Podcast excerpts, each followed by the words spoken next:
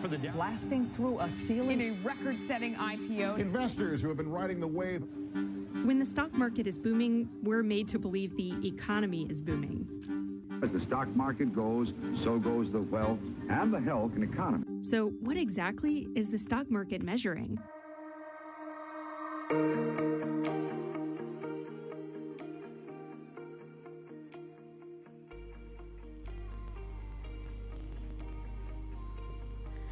Ninety-eight point four Capital FM. Good evening. On this beautiful, wonderful Tuesday evening, it is time for Financial Forecast, a show that seeks to delve into matters economy, finance, and money matters. Nyambura Ndongo alongside Ken Gishinga, Chief Economist, Mentoria Economics. Ken, how are you doing? Good evening, How Deborah. is your November? Ah, it's a good November, I'd Yeah. say. Great to see you. Great to have uh, a Tuesday moment to reflect on what's been going on locally and globally. Yep. And it's been a, yeah, a good long weekend. Got to plant some trees. Did you?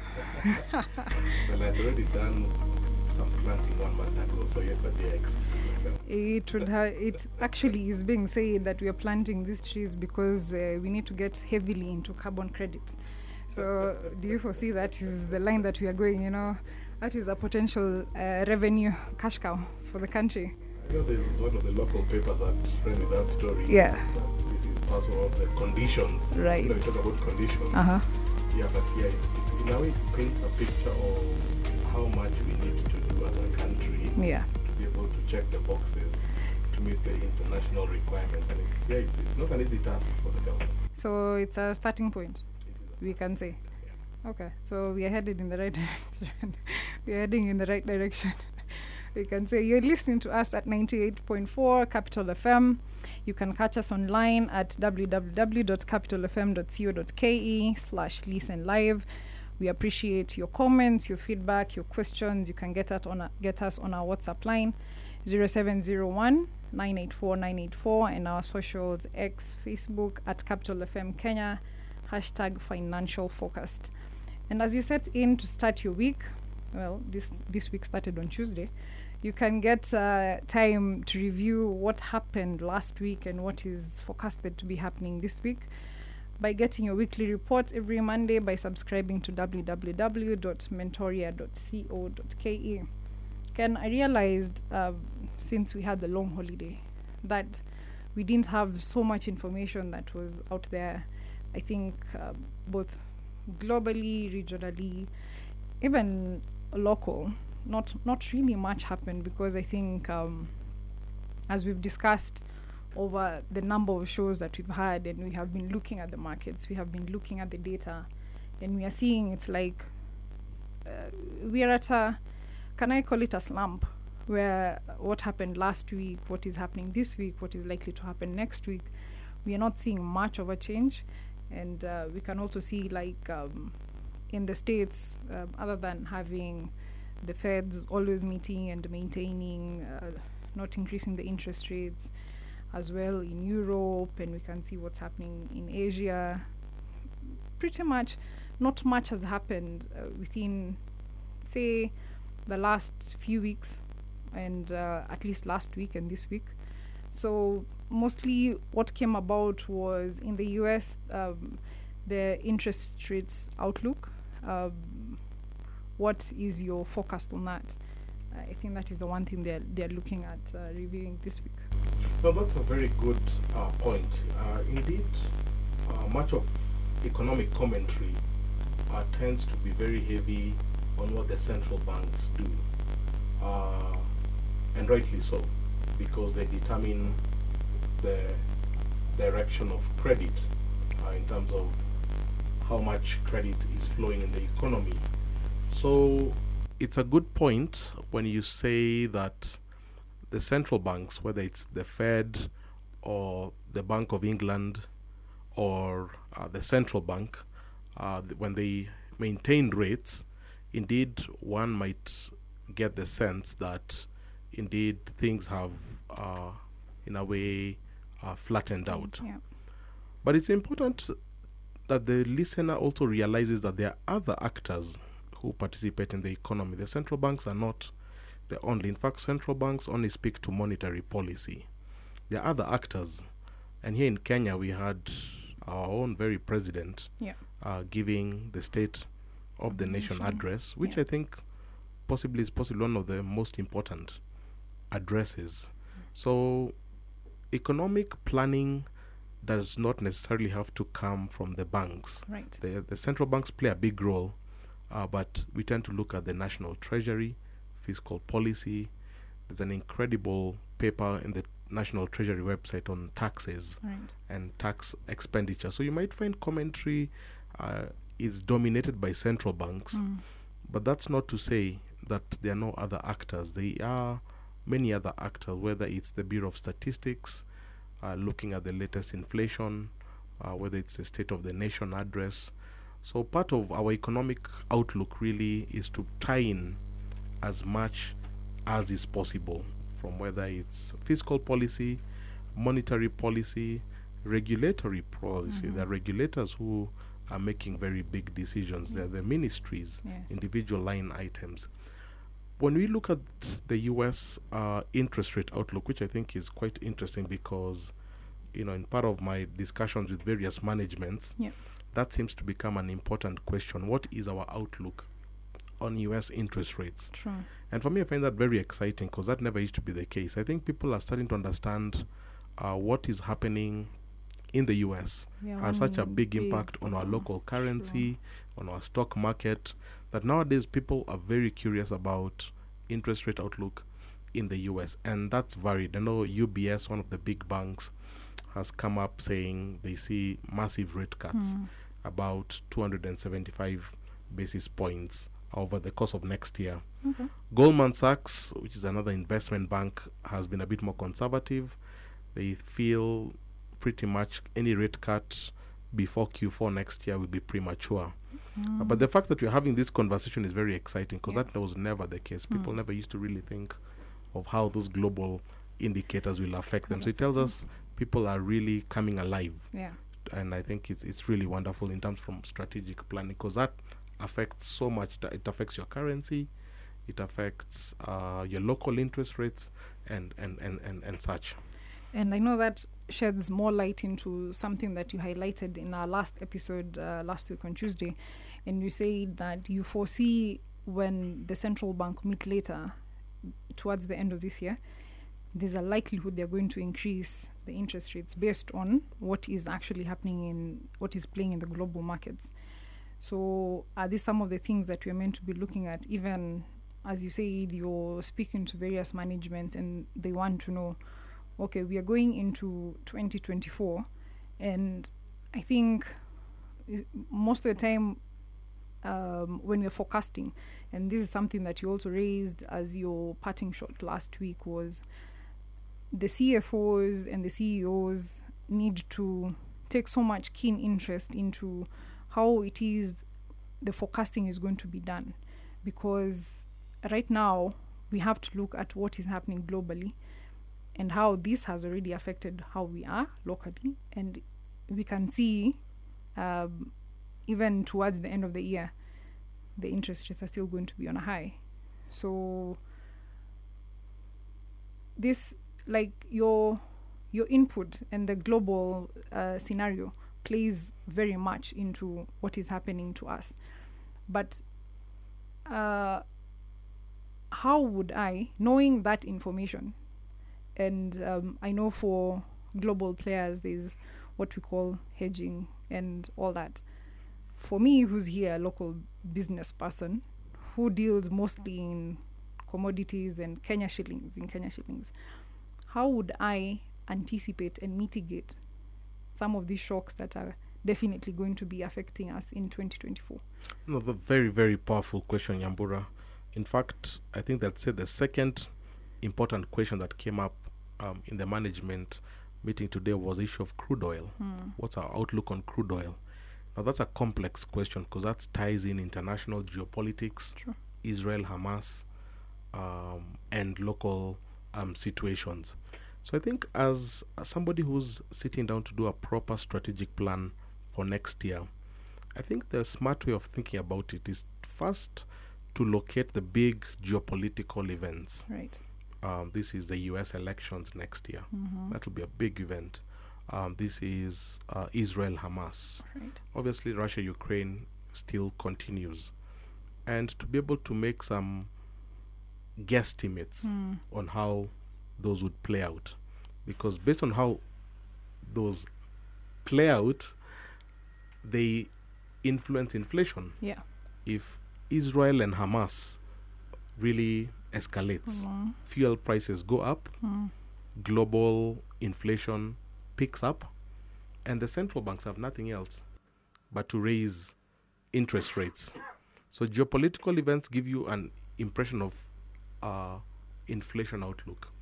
Once you have a good inflation outlook, and to say, okay, I think I don't see fuel going up to 300 as we were told by uh, a leading figure last week. Today's I don't day. see these. Uh-huh. But these are the assumptions that you need to be making. Right. So anytime you have a strategic plan, you need to be putting assumptions and say, I see maybe the US elections going this way. Mm. I see Israel Hamas playing that way.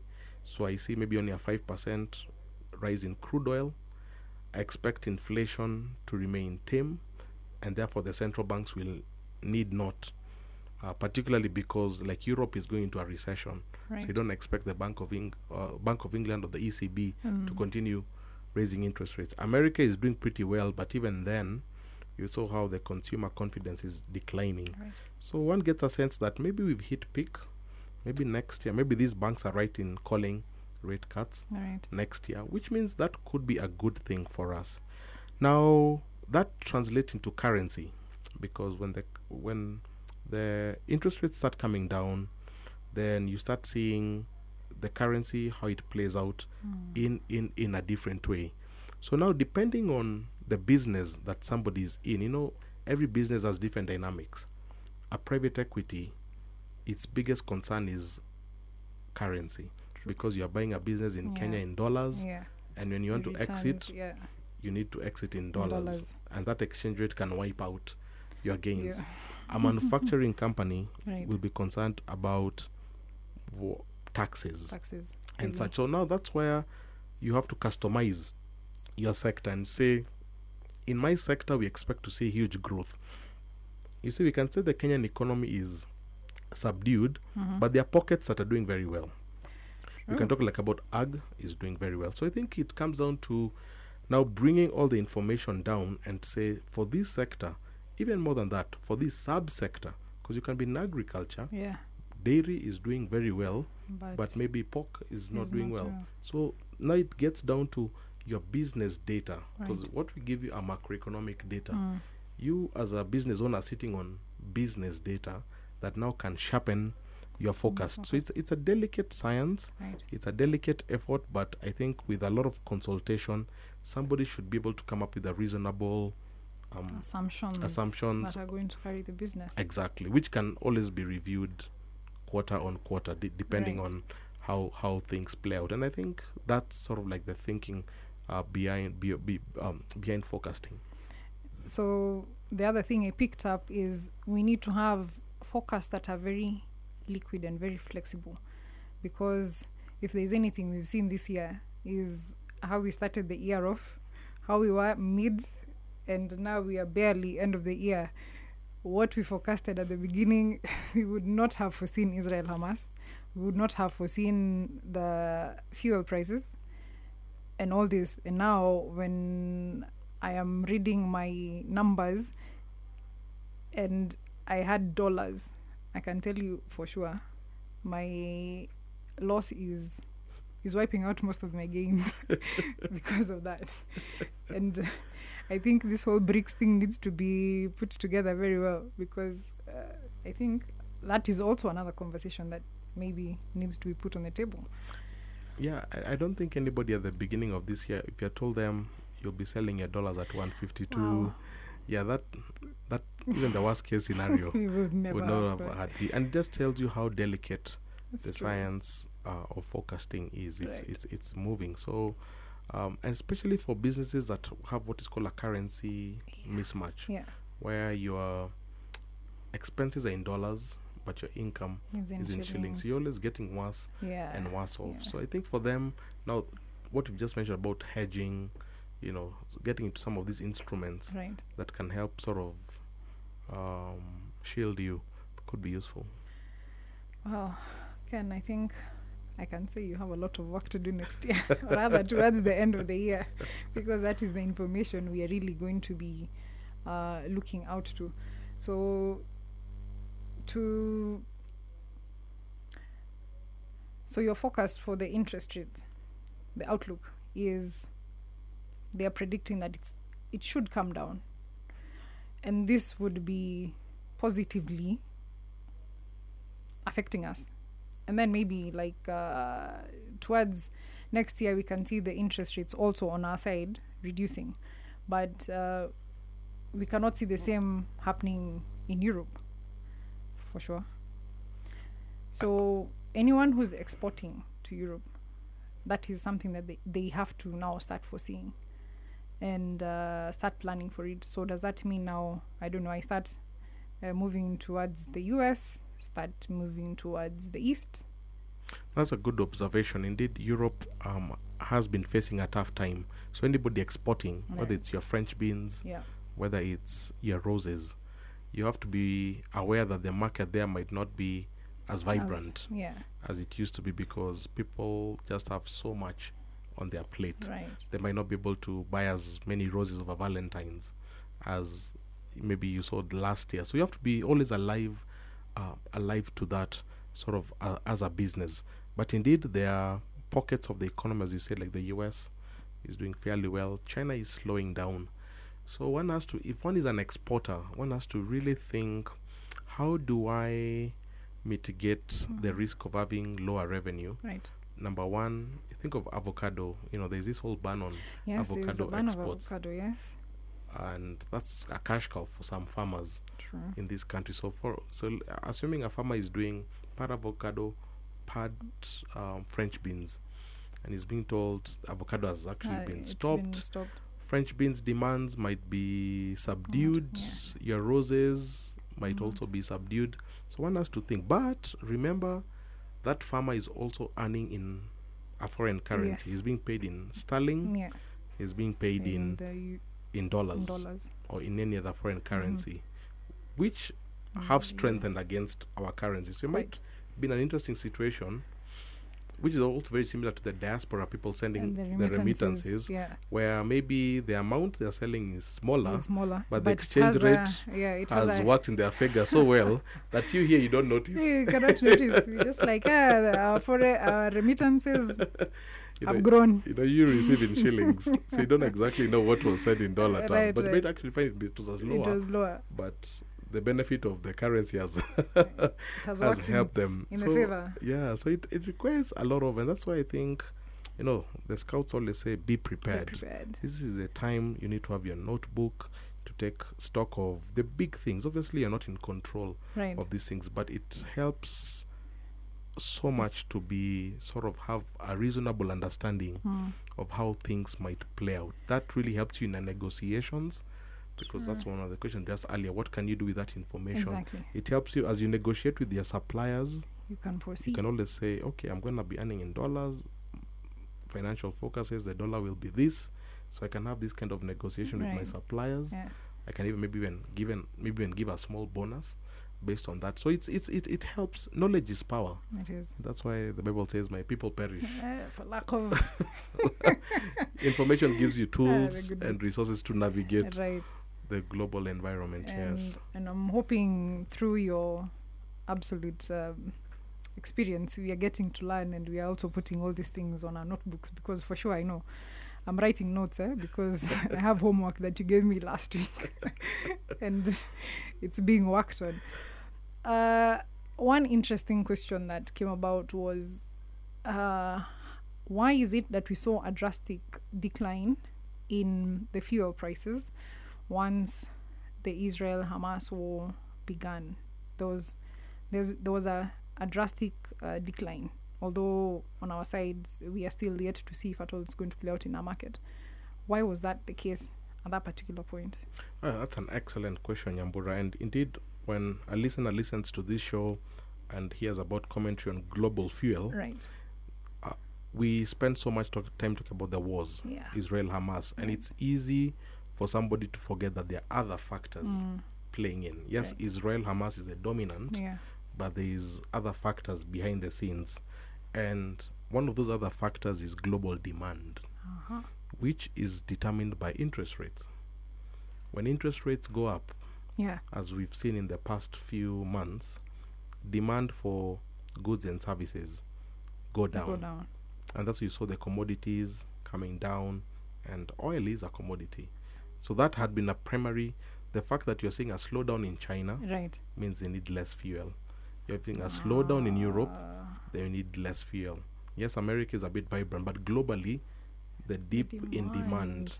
So I think that demand thing has sort of taken a back seat because of Oh. the Israel Hamas, but it's a big thing. Actually, demand drives, and I think once we resolve the Israel Hamas thing, that will be the big thing. So I think the commentary has been on the wars, and it it can be easy to forget that Yeah. demand is actually the main economics about supply and demand at the end of the day and and and that in fact yeah it's a demand game so i think those outlooks were those that dip was really s- responding to higher interest rates and lower consumption just people consuming Okay. i mean even here in kenya you saw consumption of fuel had dipped, dipped. by 12% Right. and that is playing out globally so i actually expect that to be even a bigger story than israel hamas just we we talk about it less Yeah. than there was because that was the one thing everybody was asking.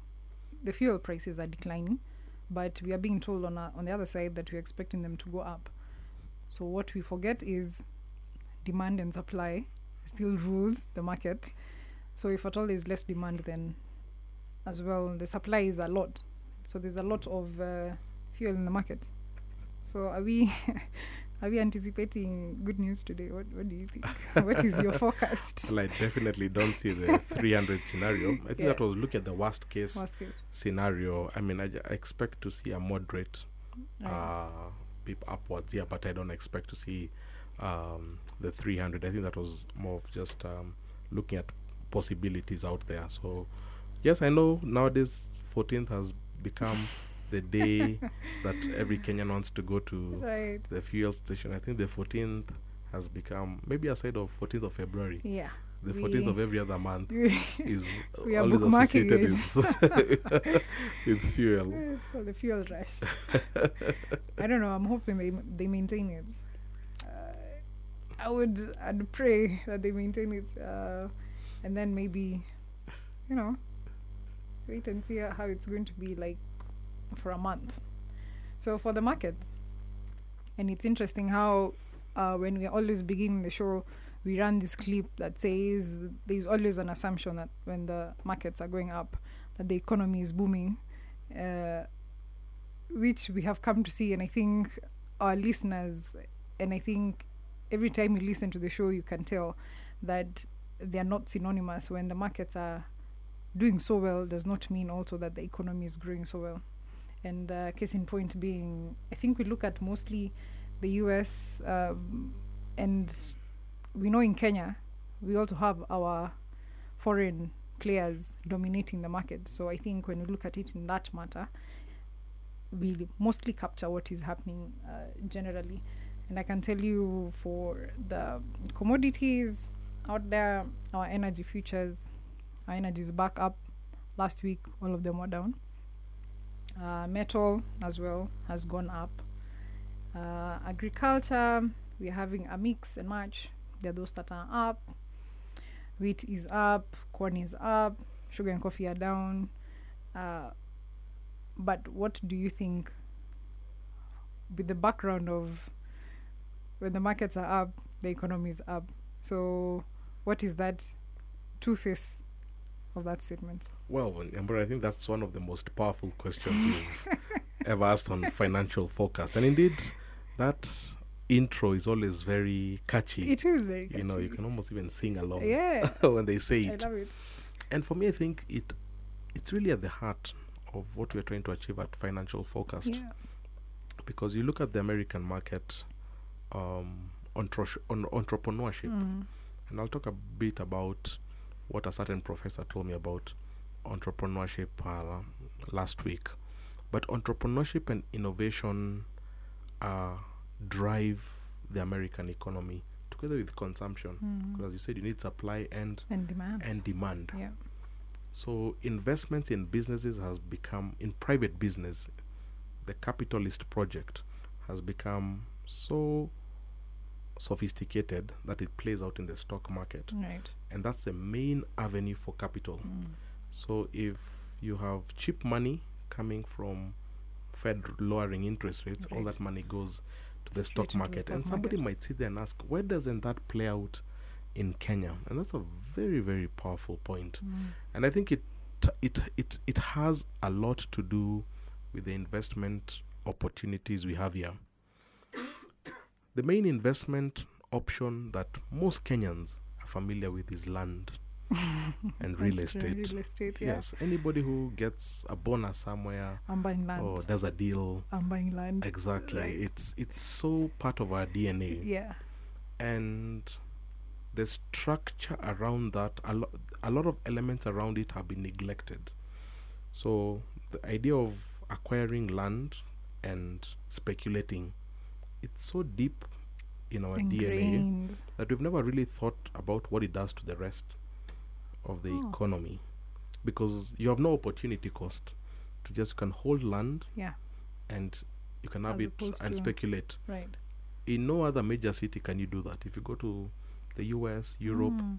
you pay property rates Yeah, on that. So yeah. the idea of you having idle land land is not. it becomes a cost to you. It's a cost to you because who would have idle land? In Kenya, you have idle land everywhere. yeah. So because of that function that we've not completed it, it means the land really draws all the money into it. But when there's that opportunity cost, now people start looking for stocks. And I keep saying our financial markets will be fully liberated when we address um, land as an investment opportunity and being able to think about it. Because as long as it is how it is today, you'll never have any vibrant financial markets. Because they- probably like, why should I when I can just I can sit just on this hold. and hold and be a millionaire in 10 years. So it's a very, very powerful thing. Land and money are very, very, they're the two main axes in which we think about economics. They- Those are the two main axes. So proper thinking on how do we address um, land investments will be the key that will unlock the equities, will unlock um, all the other financial instruments that are almost people think they're dead, you know, but it's not that dead. It's just money is never channeled to them. I think you need to take a break and uh, let us digest this information. let us take a short break.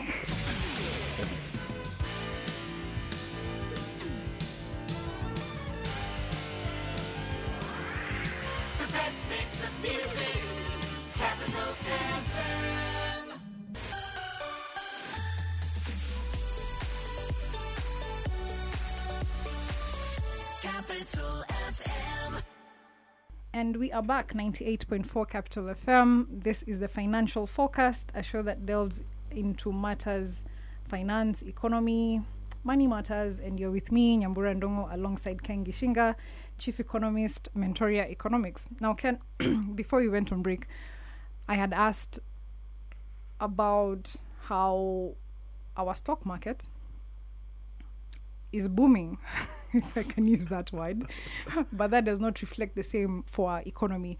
And uh, you had just mentioned the fact that, as uh, the Kenyan I am, my benchmark to wealth has to be I have to have a plot of land somewhere.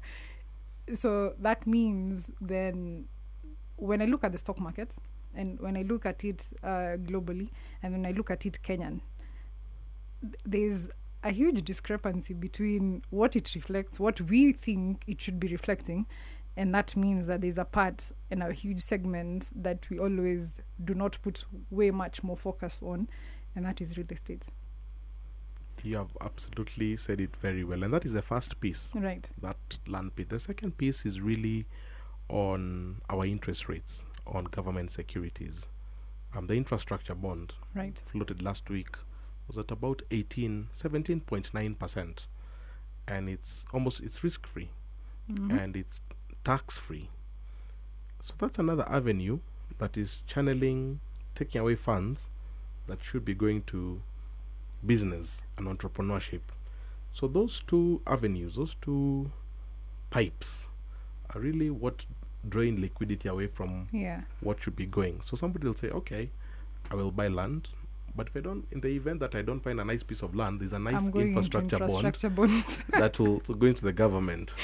so the stock market is very, and in fact, if you look at many pension funds, you look at their portfolios, number one is always land and government bonds, I can tell you for sure. I was in one of such meetings, right?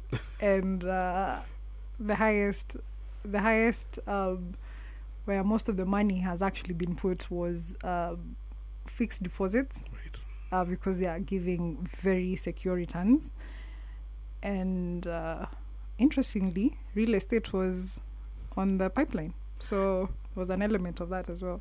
And it's actually might present a big crisis Yes, and the T bills and bonds. to to it might actually create a, a crisis to some of our pension funds because think of how a pension fund works. Right. It buys these real estate holdings, then you want to put up a, a nice estate, Right. and the idea that you'll have many units and people will pay you rent, and that rent you can pay to your pensioners. Right.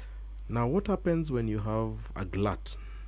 When you have an estate And you do not have people and there are no in. buyers, so now you have huge Real pensioners' money that you've tied in. You can't. You can't liquidate. you can't liquidate and that's why the RBA in its wisdom Mm. really has tried to put caps That's true. as to how much Yeah. You can in put each in, in each asset class yeah. and I think that's a prudence that is required so that now you start putting money into businesses into stocks so in those Mm. European and American countries they have those very clear delimitations Right. so that they they say um, ability to diversify actually lowers your risk Right. uh, in investment portfolio. So I think that's what we need to do. And I think once we can, number one, we can sort out what I've mentioned and also look at interest rates. Right. Because when interest rates are very high, when you have infrastructure bonds of 18%, Mhm. they suck out the liquidity from the economy. Completely. And that bond was oversubscribed by 177%. so that's money in another world that would have been going to Safaricom stocks, KQ stocks, Co-op Bank stocks, Capital FM stocks. So let me ask at that When are you particular point. so if it was oversubscribed, Right. is there a point in time the government takes back that money? Like I remember when the Safaricom IPO came out, and it was very oversubscribed. Right. We got back our money. So does the government do that? Considering how, as our governor said, um, CBK. No, no, no. Actually, it wasn't CBK. It was uh, Ndung'u RCS, and he was like, "We're having a liquidity problem. So I have all this money, and I'm having a challenge with my money. So do I give it back to you, or what happens? That, do they make a special? I don't know, something that they're going to make money with and then give you back your money, or how does that work? Well, they do have a bidding system, Right. and to to participate in these things, you need to have a CDS Mm, CDS accounts where you account, can do your bidding either personally or through your Broker. your broker. Mhm. So the fact that you have an account there means it can always be credited and debited, Right. whether it's accepted or not. Yeah. So the bidding system obvi- obviously starts with the cheapest bids, Mhm. building up to where you Premium. you get you say this is what is acceptable Okay. um, to, to, to, to that, and that's how it works. Obviously, anything more than that is is is declined. Mm. Now you've raised a very interesting point about accepting more Right. than I you had planned yeah, to I do. have- I have a cash crunch And for me, I've always been very problematic that. with that particular point because I think it confuses the market. Because you said, I'm coming in to raise 50 billion, Now you have 60. and I have 86, Mm. Then I pick more. So it confu- it, it, it, it makes it very hard to allocate the price of money at that time. And it's something I've really thought about personally, whether A, it's an act of prudence. I don't even think it's prudent. Mm, But even more importantly, it distorts what the pricing is. And it's good we give real life examples sometimes to to crystallize what this means. Supposing you have an apartment complex Right. of 100 units Mhm. and let's say you want to test the market so you'll say I'll, I'll only auction one unit One unit. to see to see how much the value is Yeah. so grace comes to bid ken bids Uh, danny bids Right. Let's say nyambura bids 10 million for that Uh-huh. unit danny bids 9 million and i bid 35. no 8 million let's say that right Okay. right Uh-huh. so of course he'll say "Oh, and the apartment goes To Nyambura. because you Right. bid 10m Highest bidder. so there's this 9 and 8 by ken and danny 17 extra Uh-huh. that he'll say instead of you guys going back home with your money And you're already willing to spend it anyway. anyway can i give you two more units yeah. for that A, price com- a studio then. actually for that price i'll give you for Oh. that price i'll take your 9m and i'll take your 8m so what is the average now of the unit It has come down. it'll be 10 9 8 it'll be 9m yeah. so now other people because you have 97 other units that need to be sold True. they'll be like okay so Someone the actual price it. is 9m but Yeah. you paid 10. so you'll sell all the others at 9m because that's the average so you distort The market. distort the market and i've always said when you go in for something accept what is given and use that because that sends the right signal the moment you have you accept more it's better you say this money let's use it in the next auction we can keep it and in the next but the moment you start you make it hard for You people to calculate Right. the, the price of, of, of money because now you've accepted more for for for that much unit. So i think it's something that we need to think about compare with other countries. Okay. the countries that just come in for what they had said they're coming in whether you bid not a cent more or not a cent less. So you have a very clear idea on what the price of money is. You know, can that reminds me of a conversation we had when I first learned about the market for lemons. It's called market for lemons, yes where willing buyer, willing seller. So if at all I come in and I'm selling this car for five, because you know this car is for five, you're going to buy it at five. But maybe mm. that car can be even sold for seven. But at this particular point, since I've told it's five, it is going to be sold at five. So then that makes sense. So in this in this scenario, then the government should give back the excess that they actually received, way much more than the amount that they were willing to raise. Is that it? so that lemon situation is, is actually called the information asymmetry Right. where the seller has more information more information than than the buyer typically that tends to happen a lot If- Yeah. if you look at a used car Mhm. the seller will not tell you all the accidents Nope. he has had It is very nicely painted. Trust me, it is working. In fact, it was driven by a woman. on our weekly tour to the supermarket. Totally. So that information asymmetry, Yeah. as you say, um, obviously helps the seller, but it dist- it, it distorts um, the market. It also happens a lot in insurance. Yes. When a lot of people come to you for a policy, you don't know Mhm. their health con. They don't report fully report Yeah, what their health condition. So if you Mhm. can't detect it, then I won't tell you. Yeah, yeah. We so obviously that plays be- out. So obviously, I think when the government always wants to reduce that information asymmetry between Mhm. buyers and sellers, and I think that's the reason you want to maintain very prudent approaches to say we came to the auction for this, and we want not not not a cent more. That is it. If you don't get lucky in this bid, there's another. they're weekly. Yeah, You can we'll do just it next do week. another Yeah, we'll roll over it to next week. I can tell And- you in mm. terms of accounting, getting money that you had not anticipated for in advance is just problematic. Trust me, you d- you do not want to be in that scenario because when it comes calling and you cannot actually um, deliver, then you're going to be in so much trouble. so back to the three apartments Uh-huh. that we have. So the three apartments have been sold for 10, 9, and 8. Right. So we've said the average value is Yeah, it's nine nine. million. Mhm. So Daniel is has got it at the market price. Right. You've paid a, a million I've paid more. more, Yeah. and I've paid Less. a million A less. million less. so all the other units that come to bid will be told the value of this home is actually 9m because that's what the average was. Right. So everybody will be paying more than than they should have. Wow. Though they'll be told they did an auction and Yeah. Nyambura was a winner. Got it 10M. Yeah. But you know the true market Will I value disclose? is 9M. So all the other 97 units will pay a million more Yes. than than the market value, and you can see how distorting that that that that that can be. Because I've not told you that the two other guys came in, so you look at a market average. My So- punchline question. right. Sorry if at all I've interjected. Then, real estate, do we have it as part of the indices that we measure? And I know we've discussed even housing. That is always one of the key things that everybody looks at and goes, "I we're about to be in a small problem."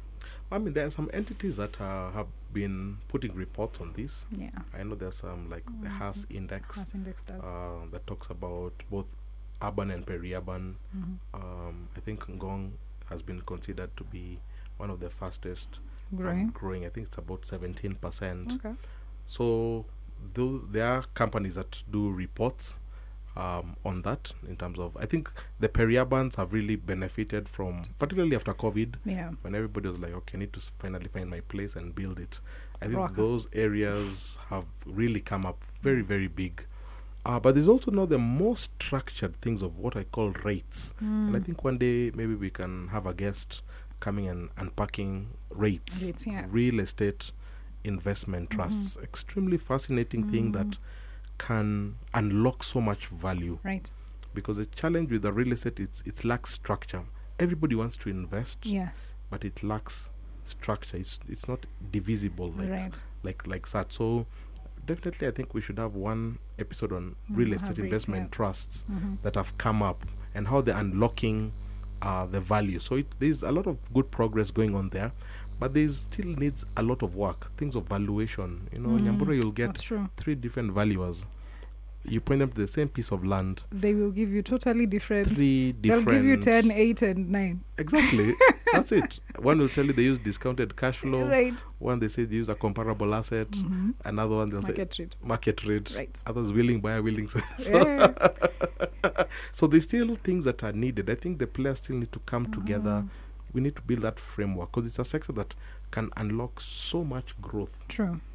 You know, Nyambura, when the colonialists and the British came to Kenya, it was different for them than in other African countries. They were coming to settle Uh-huh. in these countries, Right. unlike in maybe in Ghana, where Uh-huh. they were coming to look for cocoa and oil. All right. For Kenya, they were coming To to settle. settle. So Kenya is is a real estate. It's a place where you want to live because the climate is moderate. There is excellent Mhm. conditions. Mhm. So we've never reflected on that reason to see how prime our real estate is. I mean, the royal family had their proposal right here Yeah, right here. in Kenya. So I don't think we've ever re- reflected how big real estate, Right. but it needs to have structures. It, ne- it can't just be a wild, wild west I agree. as it is right now. It needs to have form and structure. You need to have um, regulation in a way that makes for that full value, you know, to come to come up. And I agree with you because I think the other conversations that have come about real estate is Kenya somehow seems to have the most expensive of real estate, as it were. And, you know, someone will tell you if at all you look at such a mansion in South Africa, you'll get it for way much less. And if at all it's not structured and my valuation is going to be different because we have then also does that mean that either we overvalue? Is there is there a possibility that we have grown this?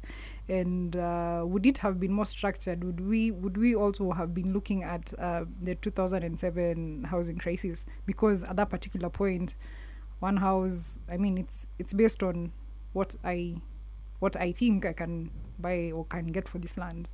So if there's no structure then there's nothing that you can hold there's no structure there's so the land can i can look at my books and say i have real estate worth 50 It's highly overvalued, and it's tied to what I said earlier about uh, our rating system.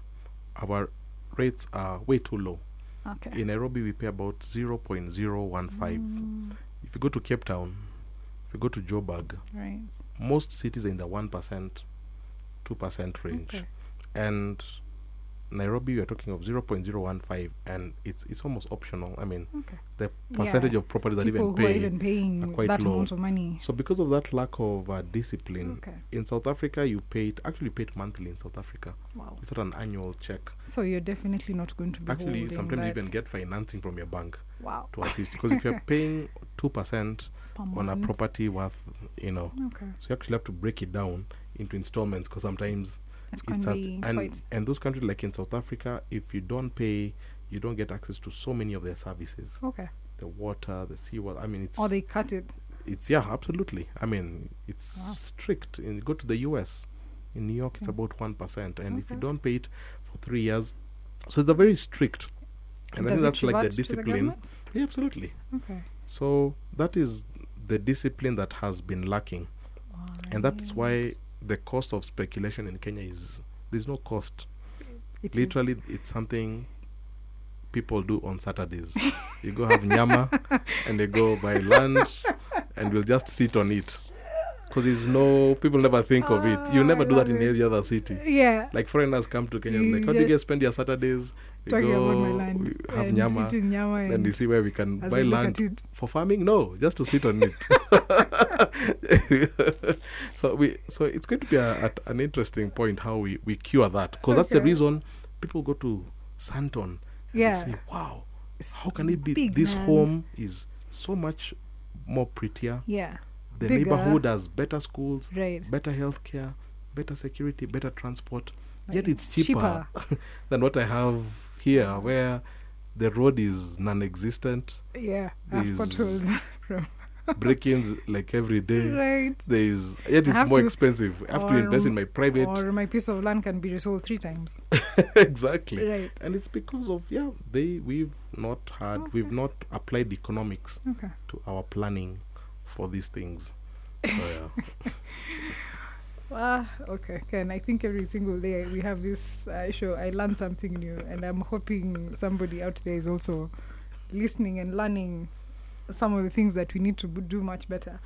Now, there was an interesting thing that happened uh, in terms of Africa, and we are seeing uh, our president had traveled over the weekend. He was in the Arab world, and they have money to give because we have seen that the Chinese are holding back on um, the investments that they're actually putting in in Africa. Can what is what's the new direction that uh, the Chinese are now holding back? Now we're getting the East now coming, like Middle East. Yeah, China has been having a change of heart. Uh, for the last 10 years, they've been funding mega infrastructure projects, your SGR, Right, your our dams. Exactly. Yeah. And they're cutting back on that. I think um, the Western countries have been claiming that China is trapping Yeah, countries in a debt trap. And that's not um, a publicity that China likes to have. Uh, because pa- African countries have been struggling with True, debt. true. So there's been that feeling that the West has been propagating that idea that uh, China is indebting. all ah, right. You know, you go to places like Zambia, they're Yeah. almost about to lose an airport because, you know, of those debts. So, that conversation that was there some time back about our port was probably okay. I'll I'll I will not not comment one. on that okay, one. So China is rethinking its Belt and Road Initiative. Okay. It's trying to green it, and it wants to fund small ticket projects Okay, like fifty million dollars and below. and below. You know, that sounds big to you, but to them that's it's a small projects, things that have a social impact, Okay, things that are less exposed to corruption, things that have an environmental impact. impact, So they're not even funding so much of these fossil fuels, solar. just trying solar and, Right. and, and such. It's a change of heart. Belt and road needs to be greener. So in that vacuum, because everybody's asking who will pick up that vacuum, Right. and uh, Saudi Arabia is stepping up. We still need the roads. We still need the development. The infrastructure gap, Nyambura in Africa, is about hundred billion dollars every year. Wow. So we need hundred billion dollars just to keep up with the population growth. Growth. So somebody has to foot that bill, All right. and uh, the latest newcomer has been Saudi Arabia, Mhm. the Crown Prince, hosted 50 uh, African leaders, Yeah. and they have a 700 billion dollar sovereign wealth fund, and they think they can put it to good use Africa. in Africa. So that could be uh, an avenue where you find Saudi Arabia is. I mean, Saudi Arabia is nowhere near the side of China, Right. but they can fill that gap. Morocco is also looking at private investments. So they had an investment summit looking Yeah. at what the private sector can do. As I said, all Oh, these pension funds that are investing in land and bonds build. can also put money in infrastructure. Okay. So that's another thing that Ah. they're trying to see. So I think the structure of financing will be changing. Okay. Infrastructure financing, I think, will be driven a bit more by Saudi Arabia. Um, private sector will also play a role. So it's an interesting shift in how uh, global politics is playing out. Random, not so random question, Ken. Can we get these loans in the, they call it the UAE dollar? The dirhams. Yeah. well, Saudi Arabia or yeah, I mean, they're willing to give us the money.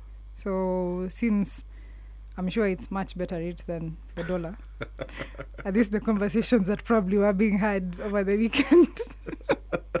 I don't know. I'm thinking, I'm thinking like an economist on behalf of this country.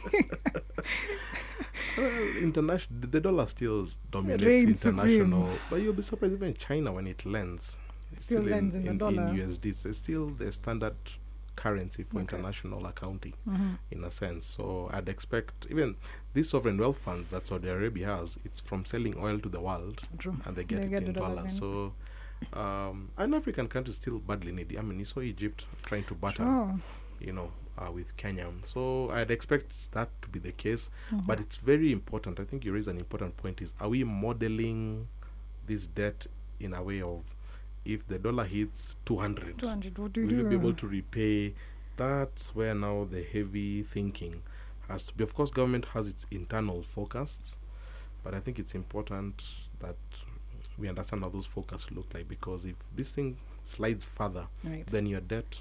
Already, I saw our external debt has gone up by 145 billion just, Just because rate. of the So yeah, so we have to be very very careful um, in terms of getting external debt. In fact, we need to just have a bit more domestic debt running our own thing because we don't have that. uh, And I know we had this discussion off mic at some point, and we discussed how, if at all I know I'm going to be borrow, uh, borrowing borrowing in dollars, why can't I hedge, Ken, and tell you when I borrowed it was at 156. I think the highest you can get, maybe, is 170, and then at that particular point, then it can't surpass that. Is that a conversation that should be had? Well, they they are forecasts, and that depends on how accurate your forecasts are. Mhm. Hedging assumes that you have a pretty good grasp over the next, and That's that's, why sure. when you go to the banks and you do these forwards, they might not do for more than six months. Okay. Because you can Very say you can guess global events for six months. For You two years, You're pushing it. yeah. Now Right. imagine the world before Now. COVID Mm. in 2020 January, and now it's so four years, but the world has completely Changed. Changed. So Yeah. the longer the duration, and if you look at private equity firms, you know they have a five to seven year duration before they Mm. exit. So it's it's very hard. So I think you might get more players on the shorter side, like okay, we can help you with hedging for six months, but to get somebody who can carry that risk for like five years, No, it's not. it's very, very, very difficult. Okay. We had the State of the Nation um, last week. Of course, our president had lots to say. But what is the one thing that you picked out out of the State of the Nation? For me, I think it was the Eurobond Right. um, issue. The fact that um, there's a sense, there was a worry Mm. that was coming from citizens, from investors, from market participants that the Eurobond might weigh heavily on us. And I think they needed to address that very quickly. Yeah. And I think the solution to that was to start prepaying uh, with 15% um, next month. Yes. I think there was a reaction that if we don't start showing these outward gestures that we can do Ah. it, the market is gonna run ahead Okay. of itself. So I think Mhm. for me that was the key, and it tells me that uh, those concerns had reached the highest level, the highest yeah, office, yeah. and something needed To to happen. Now, what happens when you prepare a bond? You Yeah. know, that's the whole world of opinion in terms of what that means. Some Mhm. people say it can actually um, look as as a default. Those Fitch that had come up with that, or Moody's. Wait. If I repay in advance, I'm defaulting. it's very interesting world right there. you know, I think very often we try to equate personal finance and Is that government? Public finance. Yeah, public finance. and to your point, you know, if you give a loan to your friend, you want it to be paid at the earliest opportunity. By all means. But when you think of people who are bondholders and they have a Uh-huh. schedule, Yeah. the way and the sequence of those flows is very particular. Okay. So if somebody had a Eurobond and had a schedule of June next year, I'm getting that principal back, and had a model of how interest rates will be June next year, Yeah. so they can put it in another asset. Now you've complicated that whole thing. Now I have to get part of it in December, And then and I don't know what this piece of December to do. So you complicate. So actually, there's some o- od- od- advisory opinion pieces that actually consider that to be a default, and sometimes people say, "Oh, the image that you're prepaying." So it's very, it's it's it's, it's very counterintuitive It because is. you always say It you always is. want your money back at the earliest opportunity, yeah. but actually, the world of finance is not just about money; it's about time. When. Yeah, the how much and the when Totally. are tied at the hip. You can't just separate. So Decide now that I've gotten uh, a windfall, let me. I don't need this money anymore, thanks. Um, I will repay it at that interest. it's fascinating. So there's still debates. I know Fitch Okay. and Moody's had given that opinion, but I think government said no. So I think they still collect opinions, but it's it's it's an ex- it's very eye opening. It is. It's because it's very counterintuitive. Wow. Yeah. Ken, your parting shots. I think we can continue this show. I tell you all the time. I always love our discussions, but time is not on our side. So, what is our parting shot this week? I think the parting shot is to reflect on that state of the nation. Yeah. Uh, I think it's important um, Kenyans go deep into it, not just on the Eurobond part, but end to end, to think about the opportunities. Let's not just always think about the risks. There's the issue of the Africa Pan African payment systems, which I think can be a game changer, where we can trade with other African countries. You can Zambia and Kenya can trade between the kwacha and the shilling, Mhm. and I think those are the opportunities. So I think it's we need to have minds that adapt, that adapt to new realities. Not just if one door closes, another door opens. Opens. And I think the best strategies are people who are able to adapt, have the humility, and have the presence of mind to adapt to a new situation because there will be opportunities moving forward. Ken, that is absolutely amazing. Another wonderful episode that we've had. I'm taking notes and I'm listening to every other episode that we've had because let me tell you, I think at the end of this, I'm going to be saying, Did I listen to Ken? Because come January, come February, come um, April, when we are looking at the Q1 review, these are some of the questions and the conversations you're going to be having. Um, we know where the country was at the end of last year. So when we forecasted, had we looked at all these things and all these perspectives from global to local?